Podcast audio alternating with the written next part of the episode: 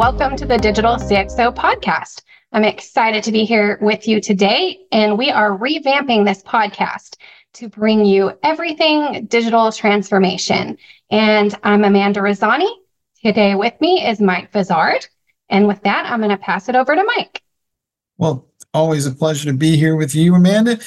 I guess what I really want to dive into early here is what is the current state of digital transformation? And I'm asking the question because, well, before we encountered some recent economic headwinds, it was all about we're going to create some amazing new process or application that was going to drive additional revenue opportunities for organizations. And a lot of times we had um, specialized units created for this whole thing. And now, fast forward to where we are today, people are a little more circumspect about the current state of the economy. I don't think we're in a recession, or maybe we're in certain parts of the world, but right now it seems like there's a lot of people struggling with how to implement all this stuff successfully. I think a lot of it is ultimately comes down to it's a massive exercise in change management and it's not clear to me that people fully anticipated the cultural issues i think they wrap their heads around the technology but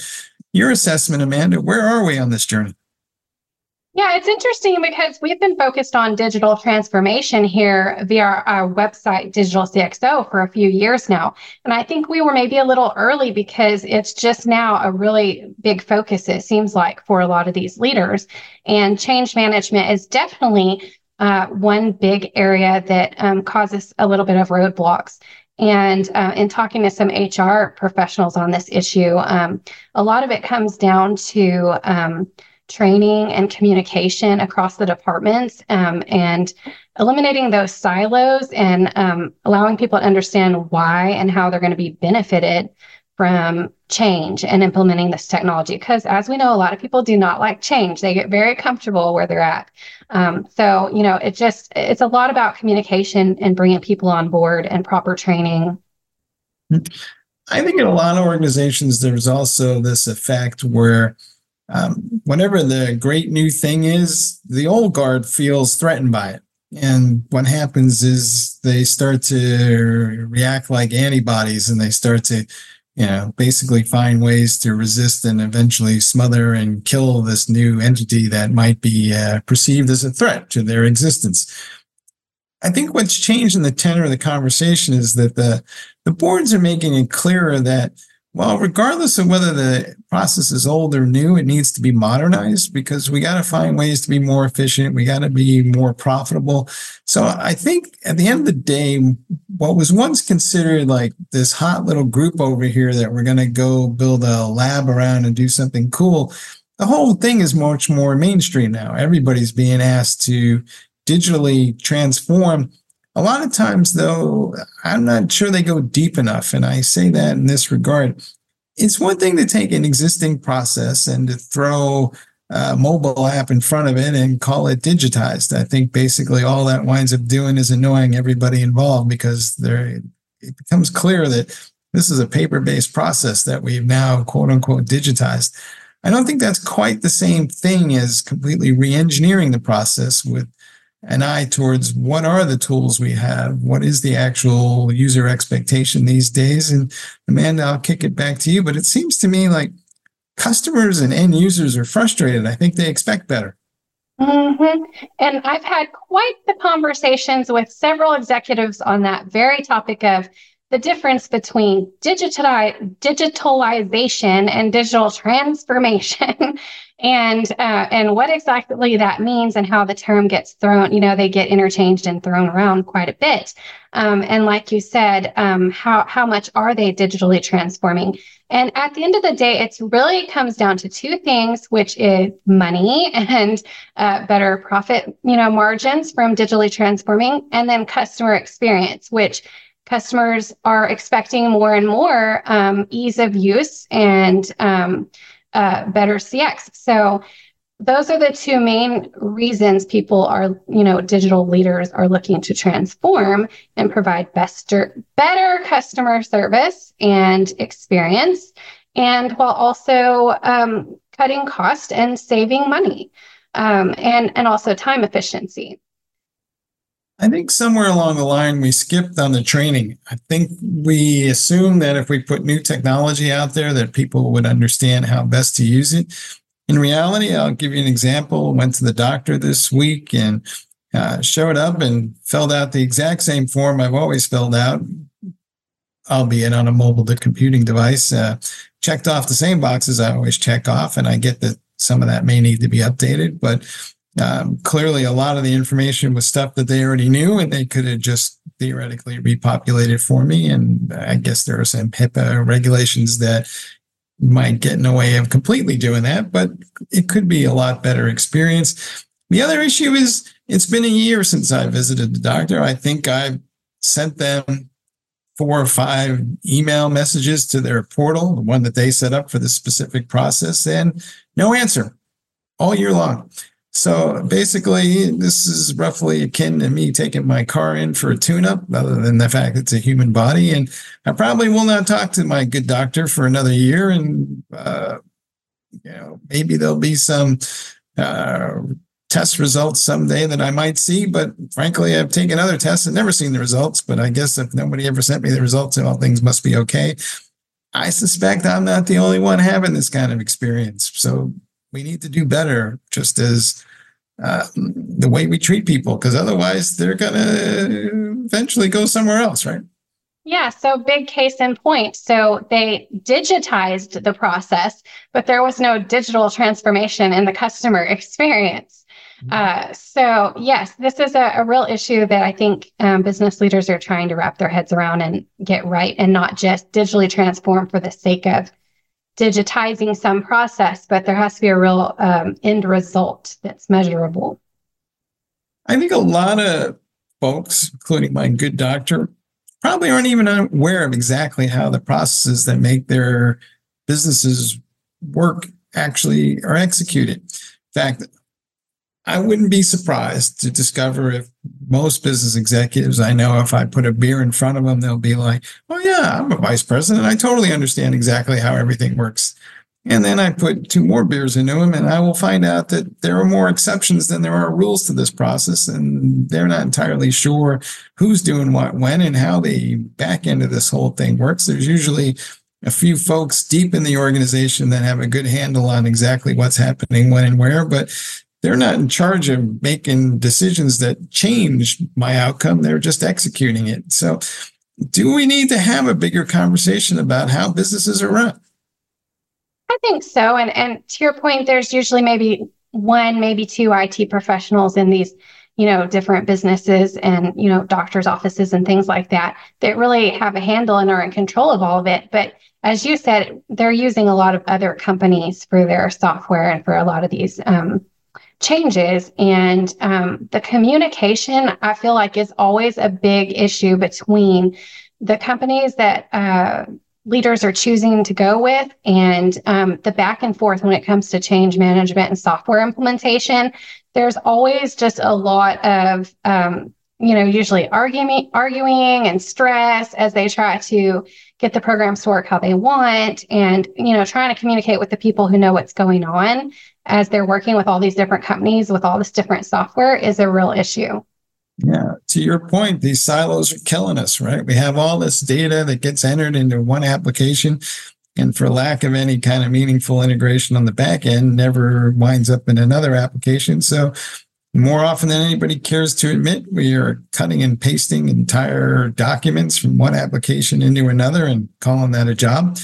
Um, do you think maybe AI can save us from ourselves going forward? What's a reasonable expectation here? Definitely. I mean, AI is a whole nother tool in the box now, especially when it comes to digital transformation. And there are so many use cases for it. And I have been seeing a lot of content around how to harness AI for data management. Um, so um, yeah, I think it that AI is definitely going to be utilized more and more in the data realm.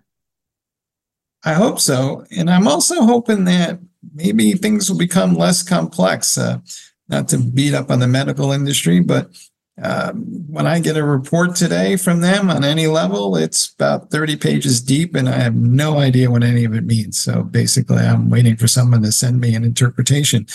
I'm kind of hoping that one of the benefits of Gen AI, if we can figure out the privacy issues, is that I'll just get a summarization, very neat, maybe, you know, three paragraphs at most that tells me exactly what I need to know, what maybe is actionable here and, you know, what I might be able to do about something. Cause otherwise I'm just kind of scratching my head half the time.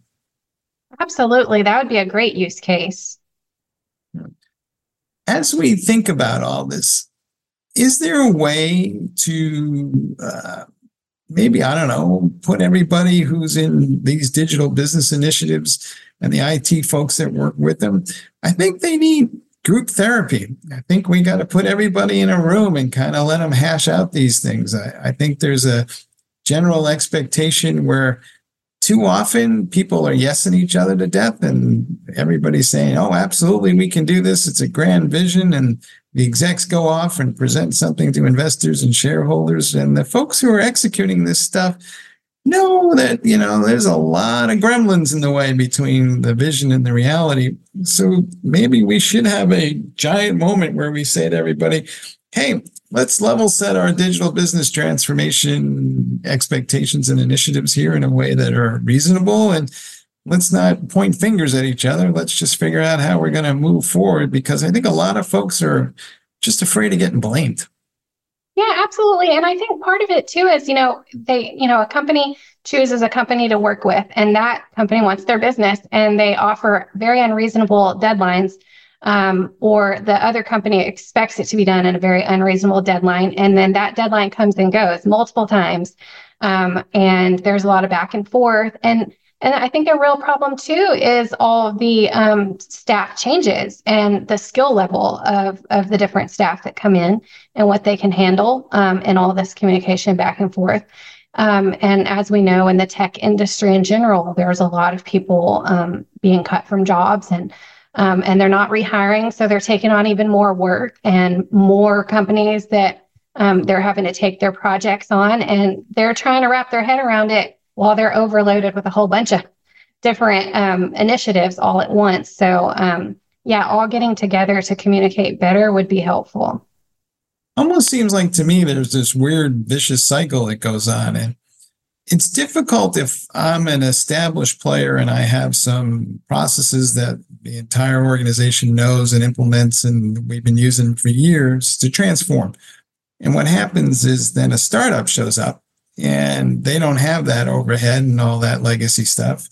The only issue is they don't have any data, but um, they have the ability or the freedom to work with a blank piece of paper and they often come up with a better system and a better evolution. But in the absence of any data, they quickly run out of gas and they just don't have enough customers to uh, sustain themselves. And lo and behold, the very company that they are trying to disrupt turns around and acquires them. And then we have three or four years of integration hassles while the bigger company tries to figure out what the little company was doing and marry it up with their data. And again, we have competing processes that don't always line up so well.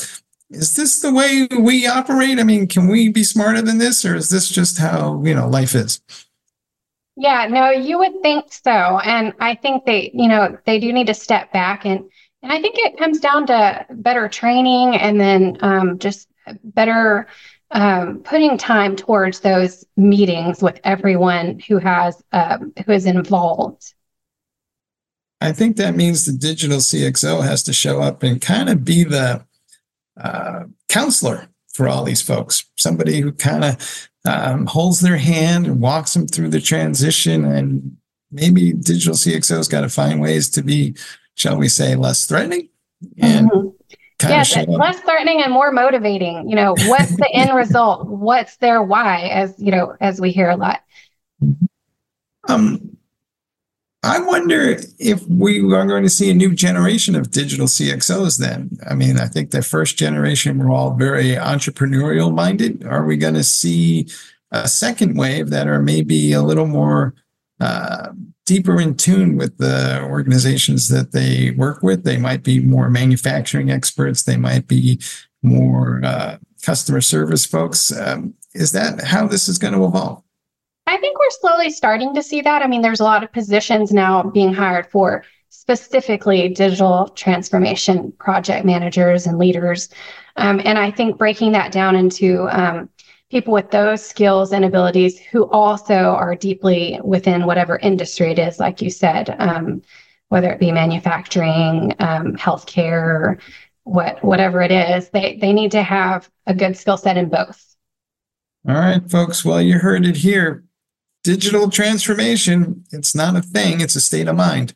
And so you want to kind of check your biases at the door and kind of reach out to your fellow colleagues who are pretty interested probably in change themselves. They just want to do it in a way that is, shall we say, um, not an existential threat to their existence. Hopefully, this was helpful all you all. We're looking forward to having these conversations more as we go forward. Amanda, take us home. Yes, and happy to have you on today and stay tuned. We are going to do this on a weekly cadence. And for more information about digital transformation, definitely check out our website, digitalcxo.com.